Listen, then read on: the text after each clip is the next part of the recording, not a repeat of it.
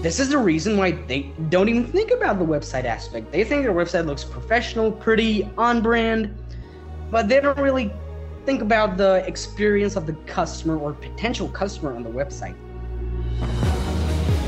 Welcome to Action This practical wisdom from Experience management pros, a podcast series featuring a stacked roster of industry guests dishing about what it really takes for brands to thrive. Hello, everyone. Welcome back to the Action This podcast. I am your host, Zach Hamilton. I'm the Chief Experience and Strategy Officer here at Chatter by Stingray.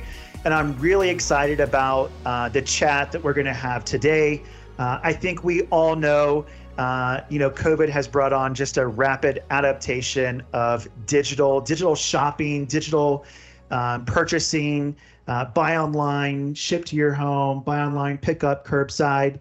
And with that rapid adaptation of, of, of digital usage, uh, many brands, many of you as CX practitioners and digital leaders, you know, you're still trying to figure out what's our right online um, conversion strategy. How do we optimize our conversion strategy? And the cool thing is, uh, our guest today, Devansh Sharma, is a consultant um, really special, right, specializing around conversion optimization. So before we welcome D onto the show, let me give you a little bit of background about him. So he is a conversion optimization consultant at Rainy Consulting, an ad agency that has managed 25 million in social media ad spend. He has seven years of experience in conducting customer research, optimizing website conversions, writing sales copy, and designing user interfaces. And what I love about D the most is he is so willing to challenge the status quo. He is pull no punches type of guy and is uh, what I call a leading thought leader in digital today. So, D, welcome to the Action This podcast. Yep. Thank you for having me on this podcast, Zach. So, before we get into it, I know I work with a lot of brands, you work with a lot of brands, digital's on the forefront. But what I'd love to do is just really hear from you about your own journey. How did you get into being one of the global leaders, leading consultants in optimizing conversion? Um, you know, we talked a little bit about your experience, but would love for you just to double tap into it a little bit more. Yeah, okay, so my journey was kind of weird. Um, I used to be a music producer, so I produced instrumentals for, you know, hip hop songs um, or EDM songs, stuff like that. And I, as a music producer, wanted to sell my instrumentals to artists. So I didn't know shit about marketing at that time. So what I did was usually just message a lot of rappers, hey, would you like to buy my beats? Um, didn't really work that well. And just by sheer chance, I joined a couple of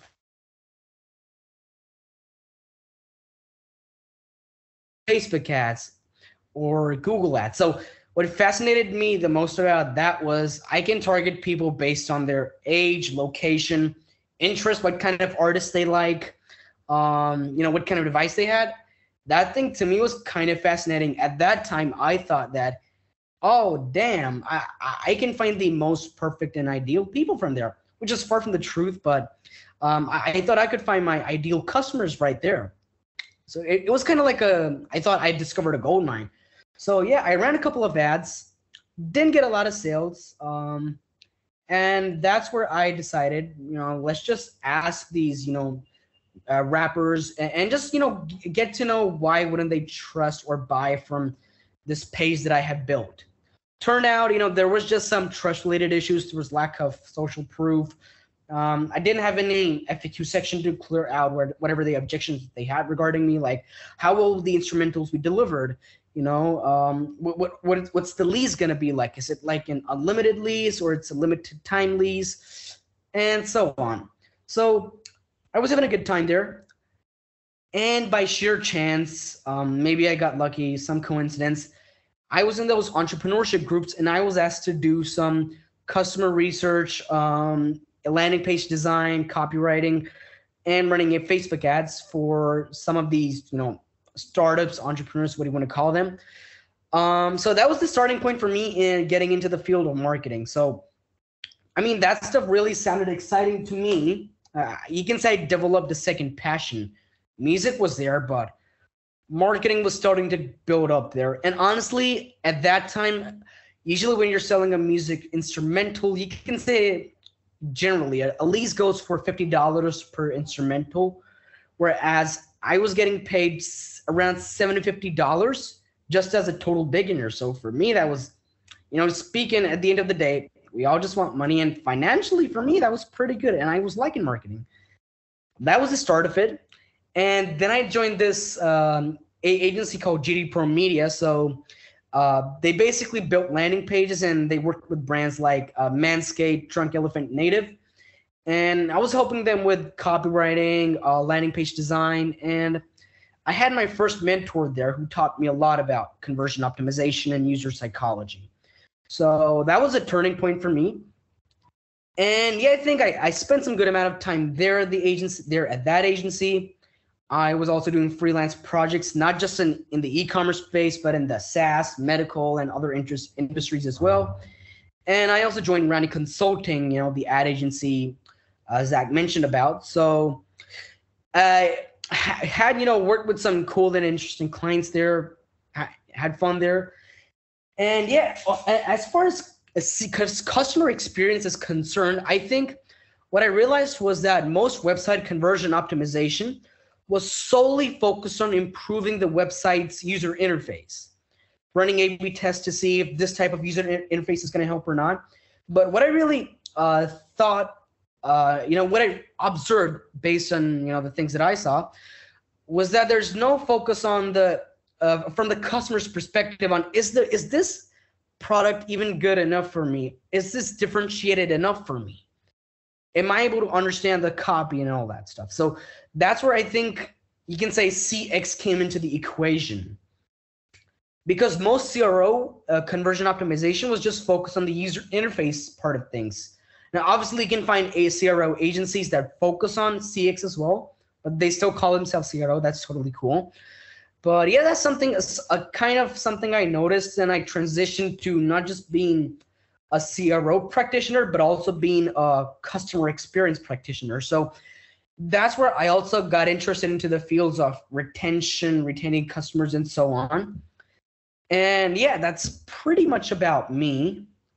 Uh, I love that journey, D. Like, what I love um, is really kind of your your entire passion really revolved around look, I want to sell something. I know I need to sell something. I want to drop my beats, those types of things.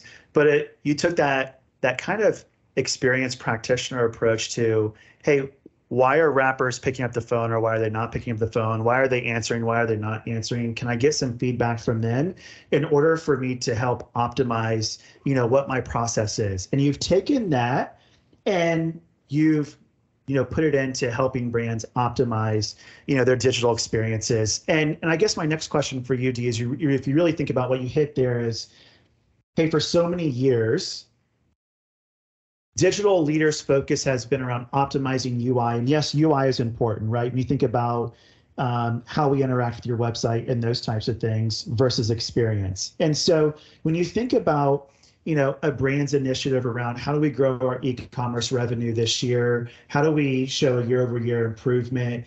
Do you think the greatest challenge with scaling digital experiences today is because is too much focus on ui and less on experience or in your mind working with the brands that you work with what is the greatest challenge to scaling digital experiences with brands today okay so first of all the the bar is too low in the digital advertising space, especially with e-commerce brands and SaaS companies. So if they're focusing on UI, then great, because most brands they don't even do that. What they do is they just focus on traffic. So you can talk to a lot of e-commerce founders and they don't do any customer research, they don't do any optimizations on their website. What they usually do is they just focus on paid ads, just getting lots of traffic to the website. And if the ads don't perform well, they're going to blame the ad agency, like, oh, maybe the ad agency is not that good enough, and so on. And uh, one of the, I think, obviously, um, you know, we got this thing there, but there's also the problem high customer acquisition costs and low repeat customer rates.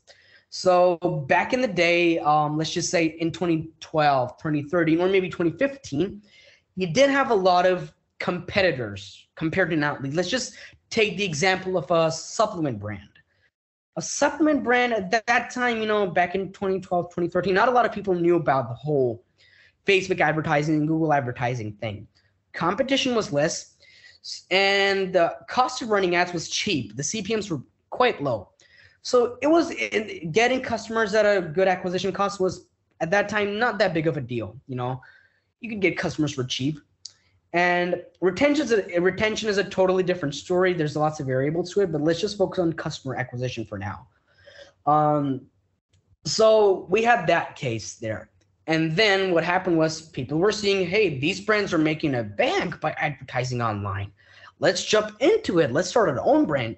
Now the thing is, with platforms like Shopify, Klaviyo, um, you, you know, there's a lot, there's lots of platforms through which you can set up an e-commerce website, have all the you know nuts and bolts in place, and you know you can get an ad, ad agency, lots of them out there, and you know start a business, uh, a digital ad, you know, a business that's mainly focused on digital platforms.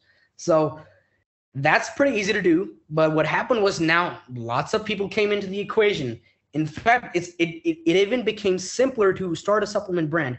You can just white label, just find a manufacturer, talk to them, and they're gonna white label that. In fact, there's lots of manufacturers out there who offer this white label service. So the thing was the products were the same, which affected retention, but the a lot of these brands, their ad their ads were the same. They had they had no true differentiation. So a lot of these supplements, let's say, let's just say we we have a sleep supplement. Um, usually those sleep supplements are made of some natural ingredients like ashwagandha. They're vegan, they're uh, GMO free, they're soy free. Lots of these brands they, they think, hey, we're different because we have all these things, but it turns out their competitors also have these things in place. They are also non-GMO, plant-based, whatever a, a thing you want to call it. But there's no true true differentiation. So if I'm a customer, um, let's just say I'm struggling with sleep. I have 10 brands coming to me, and all of them are saying, hey, you know, these are the benefits of our supplement. Go, go, you know, we, we even have these discounts. And if everybody's saying the same stuff, I'm probably going to be confused which one to buy. So, uh, and big publications like Forbes or Men's Health and so on. Now, they also have good customer reviews. So I'm kind of confused which one to go with. So the, the, the whole issue of um, you can say high customer acquisition acquisition cost comes in because there's so many choices, and also now because of more people are advertising, the advertising costs on these platforms like Facebook, it's it's going to be rising. So there's a whole damn issue here. As far as scaling is concerned, I think um, I'd like to mention retention as well because at the end of the day, it's still part of helping companies scale. You have more profits, you can put more money in ads, you can grow further. Retention is also a huge issue there. Let's just say, you know, all these 10 supplement, supplement brands, they have similar ingredients and they also have similar manufacturers. So chances are the products are going to be the same. The results are going to be the same with the products. And I, as a customer, let's just say I'm just trying different brands out. So if I try brand one, I don't get results. I try brand two, no results. I try brand three, no results. So I'm probably not, if I don't get results, I'm definitely not going to buy from them again. So here's, and there's some shitty practices going on. Let's just say this ecom brand sends me an email and says, hey, can you give us a review? Blah, blah, blah. Okay, I give them a review. I, I had a bad experience with the product. You know what they're going to do? Their review app allows them to sh- filter reviews. So the brand can decide they're only the review app is only going to show reviews that are four stars and above. So right here, we have a retention problem, and these brands are going to hire expensive email marketing agencies, which are going to try different flows. Hey, the gurus of the email marketing agencies are going to tell them, hey, you need to have these types of flows in the email. You need to send email on this day, that day all tactics, all tactics, but there's no research going on there. So no matter how much you know types of tactics you try in the email sequence, if the product is garbage and you're ignoring the the negative reviews, you can't really expect some decent retention. You can't expect these these customers to buy again. And that's where the whole aspect of treating people as money making objects comes in. Most of these brands, like I, I get it, you as a business, you want to be making money, but you've got to understand you're dealing with a human here. A human has a valid reason to buy something or not buy something, whether it's irrational, rational, does not matter. They just have the reasons to do that action. So all their all their email marketing teams, performance marketing teams, they don't do any research. They're they're just following tactics. So there's a whole industry level problem I see right here. And the bar is so low. Even if you know Google Analytics, you're above most of these performance marketing agencies and email marketing agencies. That, that that's the bar's too damn low in the industry. So if Yeah. if you're yeah. I, I think the sorry to cut you off there. I think No for me is there's a couple of points that you just made. One is too many brands think that they can outmarket a bad digital experience, customer experience, Yeah. whatever it may be, right? And so what's happening is because brands are spending so much time trying to outmarket a bad digital experience or a bad product experience, it's essentially driving cost per acquisition, the CAC. Because think about it, AdWords become more and more expensive. Facebook advertising is becoming more and more expensive because Google and Facebook and others have picked up on hey, if we can just drive traffic, even if we just convert at 1%, we're going to increase our, our current e commerce revenue. Now, that is, to your point, the tactic that's been used for the last four or five years. But when you think about um, the percentage of customers who are returning back to your brand, there's a significant drop off rate. And I think part of this is you and I have talked about this, and I'd love kind of your feedback on it. I think digital leaders don't really understand the power of customer feedback, right? All they use is Google or Adobe Analytics to help them to basically tell them what's happening on the website. But to your point, as humans, what they're missing out on is why are we taking these actions? Why are we abandoning our carts? Why are we dropping from that specific product page? Why are we having problems during the checkout process? All these different things. And so that brings me to my next question. In your mind, what is the importance of digital customer feedback and how should brands incorporate their feed, customer feedback into their digital strategy? Yeah, for sure. So I'll just explain the importance of digital customer feedback in the most simple words, probably in a sentence or two. so you have a business and you want to sell a product to a person. And this person has the economic power to sustain your organization. Customers pay the company money. The company pays its employees, pays for its marketing expenses, and so on.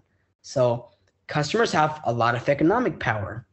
Now, you have so many te- people in the company, they have their opinions, but at the end of the day, they're not buying the product. The customers, the people who have the most economic power over the company, they're buying the product. If if the brand is struggling to get sales, if you ask those customers, there's there's there's probably going to be a higher chance that their opinion is going to matter more and it's going to help your company more. And at times, you know, customer feedback can give you some really cool insights. Just to give an example, I was working with this golf brand. Uh, they were selling these mini golf bags. So the thing is, we had a post-purchase survey which asked customers, you know, what was the reason they, you know, bought, bought from us? And one of the customers said they bought from uh, that brand was because other brands were copying this client of ours. And that can serve as a differentiating factor, some sort of an advertising tactic, you know, can be used for so many purposes. But a lot of the times, customer feedback is going to tell you things you never really noticed.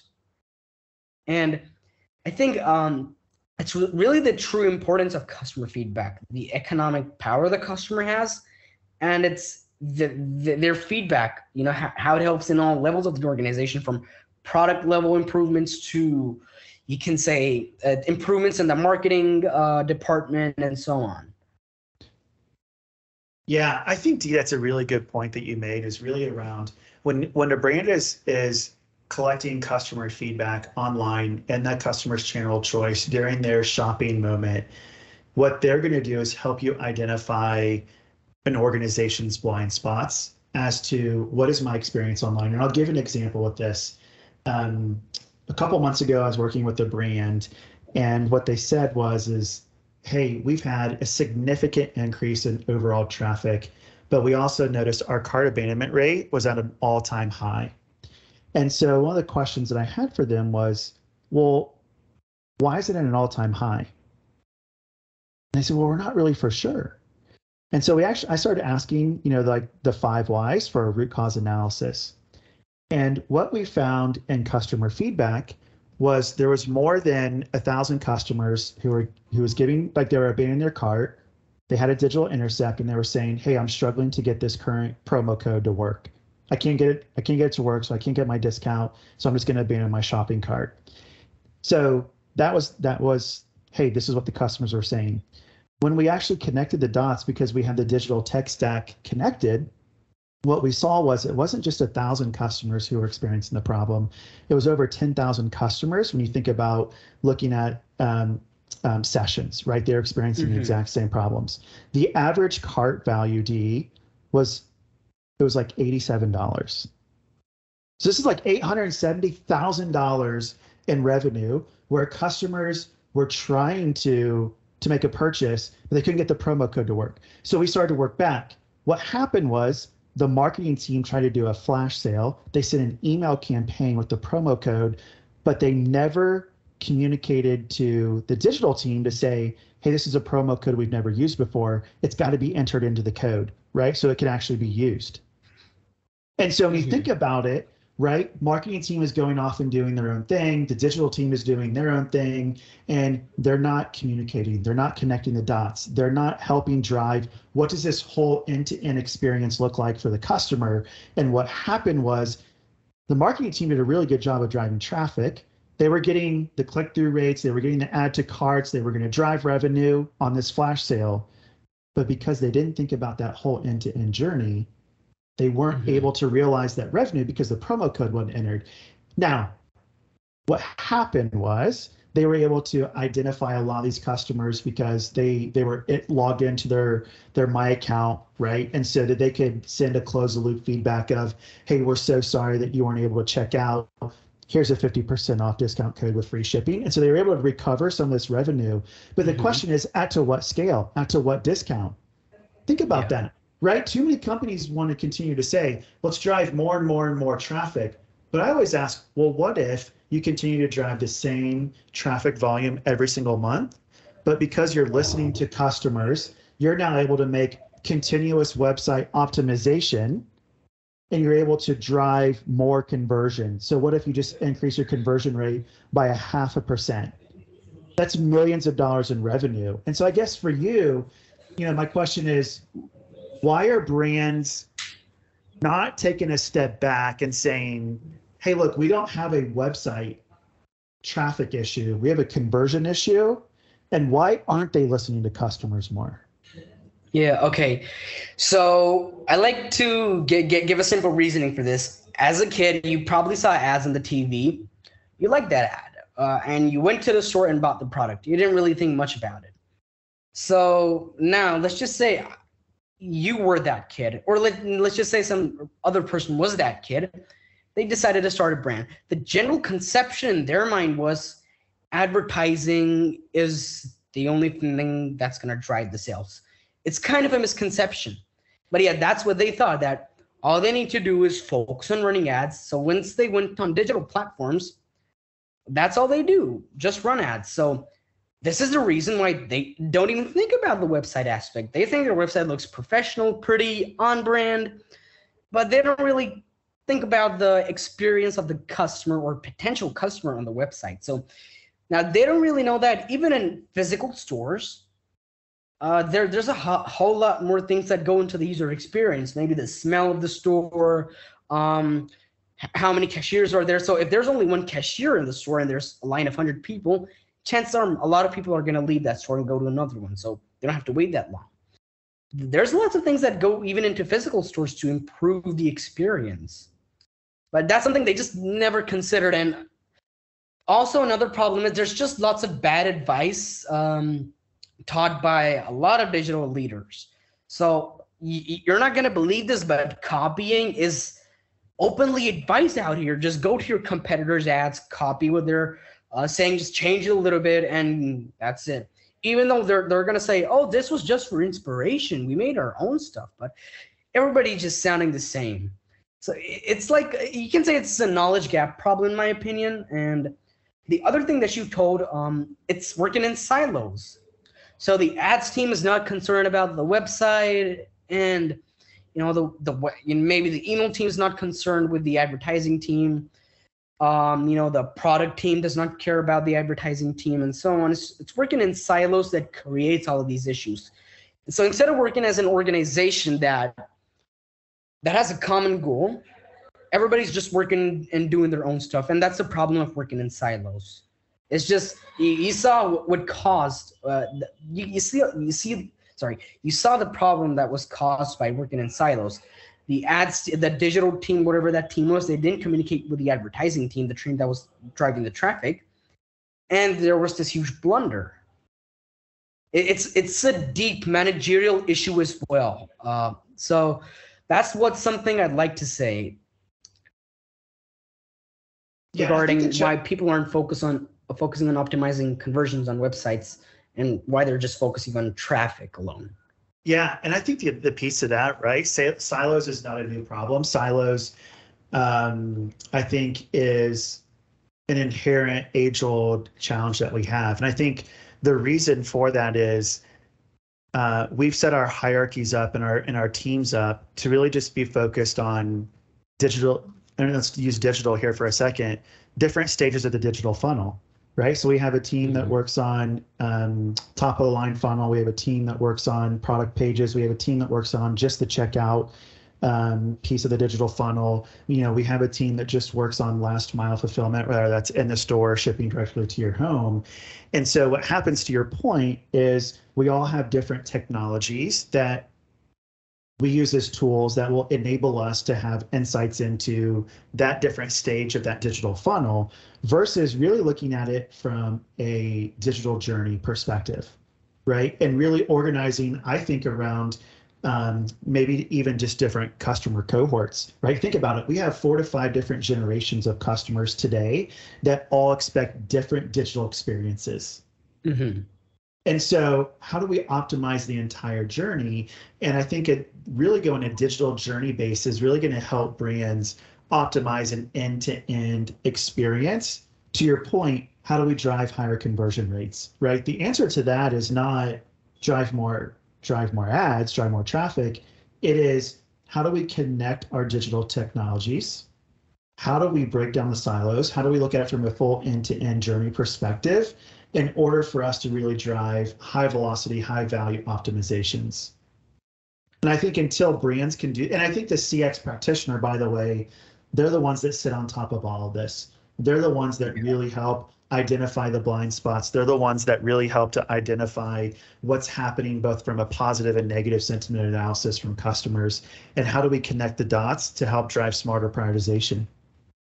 Mm-hmm. Yep, definitely agreed in your mind, D, like one of the last questions I have for you is in your mind, you know, we've seen this rapid adaptation of of digital buying behaviors. You know, many many people out there, ex, experts or consulting firms will say, "Hey, look, just over the last two and a half, three years of COVID, um, brands were forced to accelerate their digital transformation, which what would have been an eight to ten year strategy in two years." In your mind, in the next 12 to 18 months, especially as we we look at this global recession that we're kind of going into, what do brands have to get right with their e-commerce and digital strategies if they don't want to lose their customer base to competitors? Okay. The simple one word answer is just going to be focus on customer experience. The deeper answer is you can say from the advertising and customer acquisition perspective is like I said, doing customer research. But one of the most important things I like to say is differentiation. So most niches, at least, they're saturated. and you really need a true differentiating factor. Now, there's you can say there's two to three types of differentiation. One is product-based differentiation, meaning you've got an easy-to-use product. Let's just say we've got Canva versus Microsoft PowerPoint. Um, and obviously, Canva is just way, way easy to use. That's how it's different. Um, then we've got things like some products are relatively faster, some have better features, and so on. These things are generally based on innovation, and that's cool. If you can innovate, then yeah, you're truly differentiated from the customers. So, sorry, from the competitors. Um, and the second thing is that's okay. Like second thing is um, liking based differentiation. So that's okay if you just can't seem to innovate in in one way or the other. Okay, not everybody can invent something, and that's fine. But humans have this tendency to have a liking bias towards things. Um, just to give an example, um, let's just say someone is hiding 100 um, managers for a product team and all of those managers have the same college degree um, same grades uh, same experience but one of them is a relative of the person who's going to be hiring that manager so obviously there's just a liking bias. He's my relative. I'm I'm probably gonna give him a more chance. So uh, that's just the way the world works. Okay. So you can uh, brands can use the psychological biases we have, especially the liking based bias, to differentiate. Now the goal is not to be always different, but it's to be unique. So just to give an example, um, let's just say um, beliefs.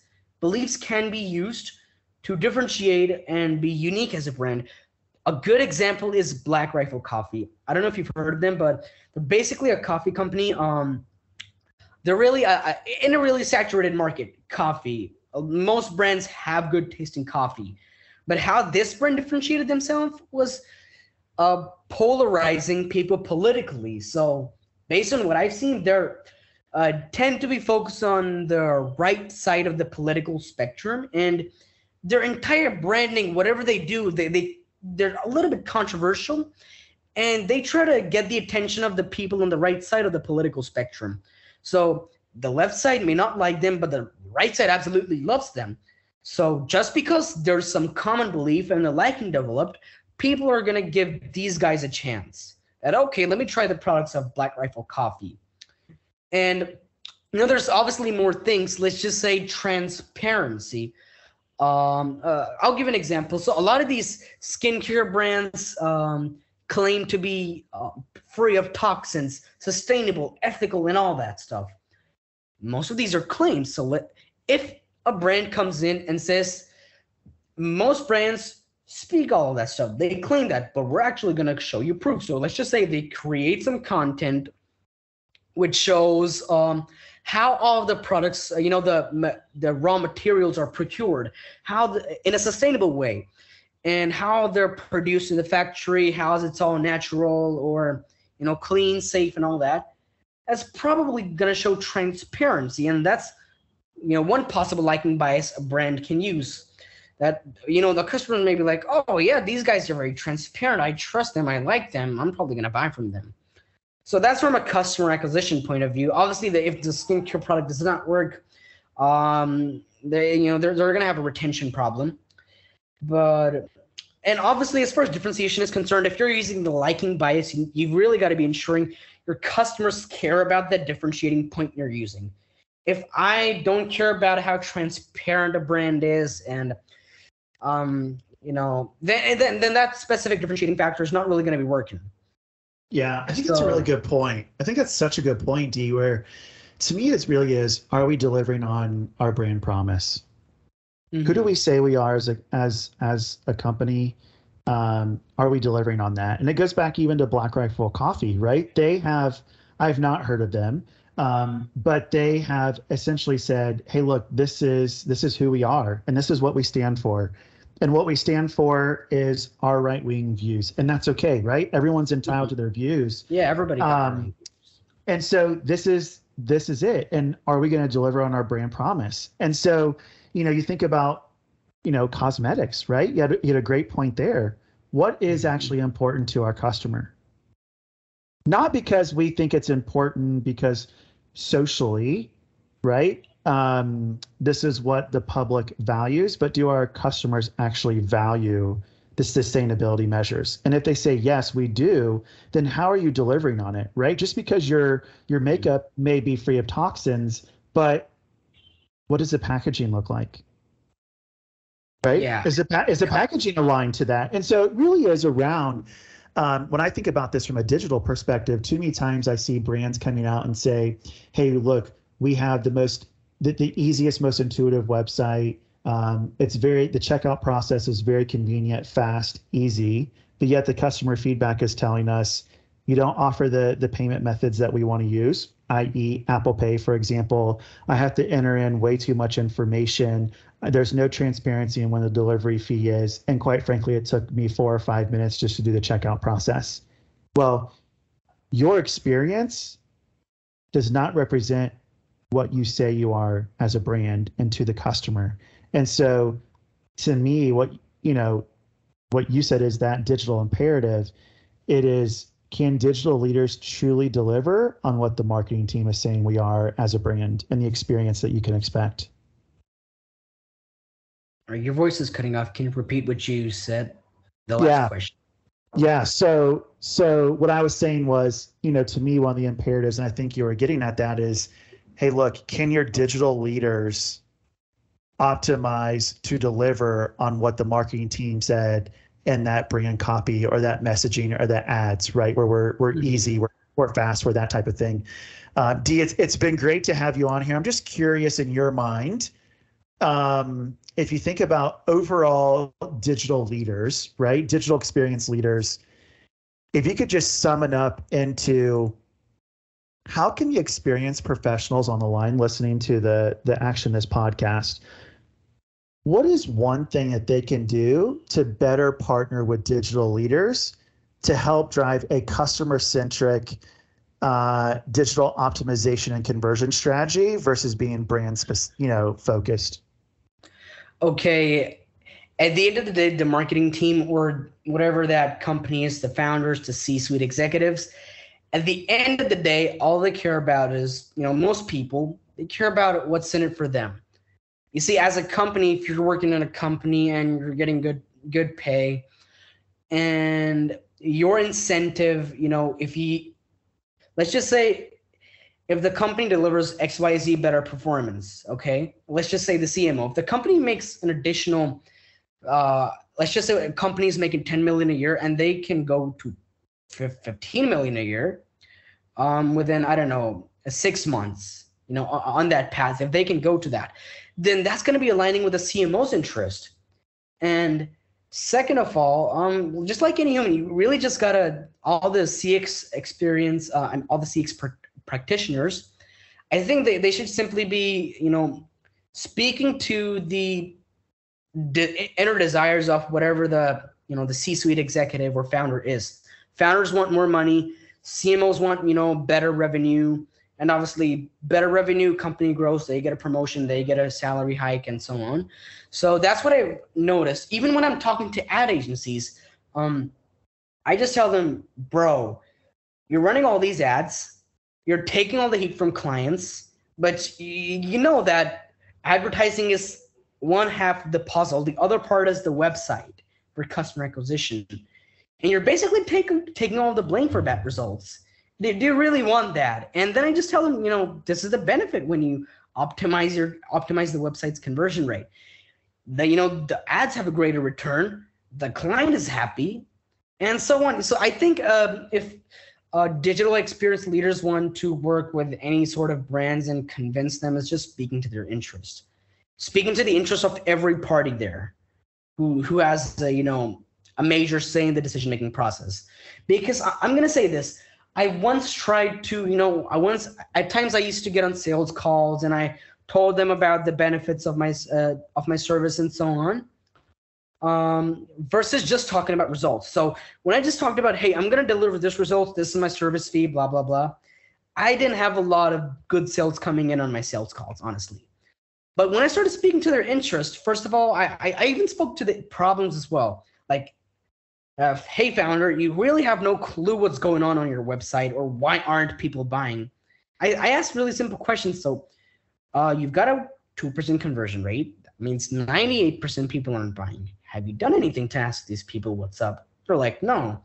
And obviously just speak to their, uh, you, you can say interest. Like at the end of the day, it's going to help you. I speak, obviously speak from a short-term and long-term perspective that you know short term obviously you make this money but you know let's just say if we put a true differentiation strategy your company is actually going to be standing out from all these competitors.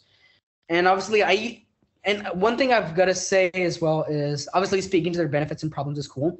And secondly don't speak in really technical terms. I realize eh, i could speak all sorts of you know statistical language and whatnot but if you're speaking to a person who's never been in that field just is just explain in the most simple words possible.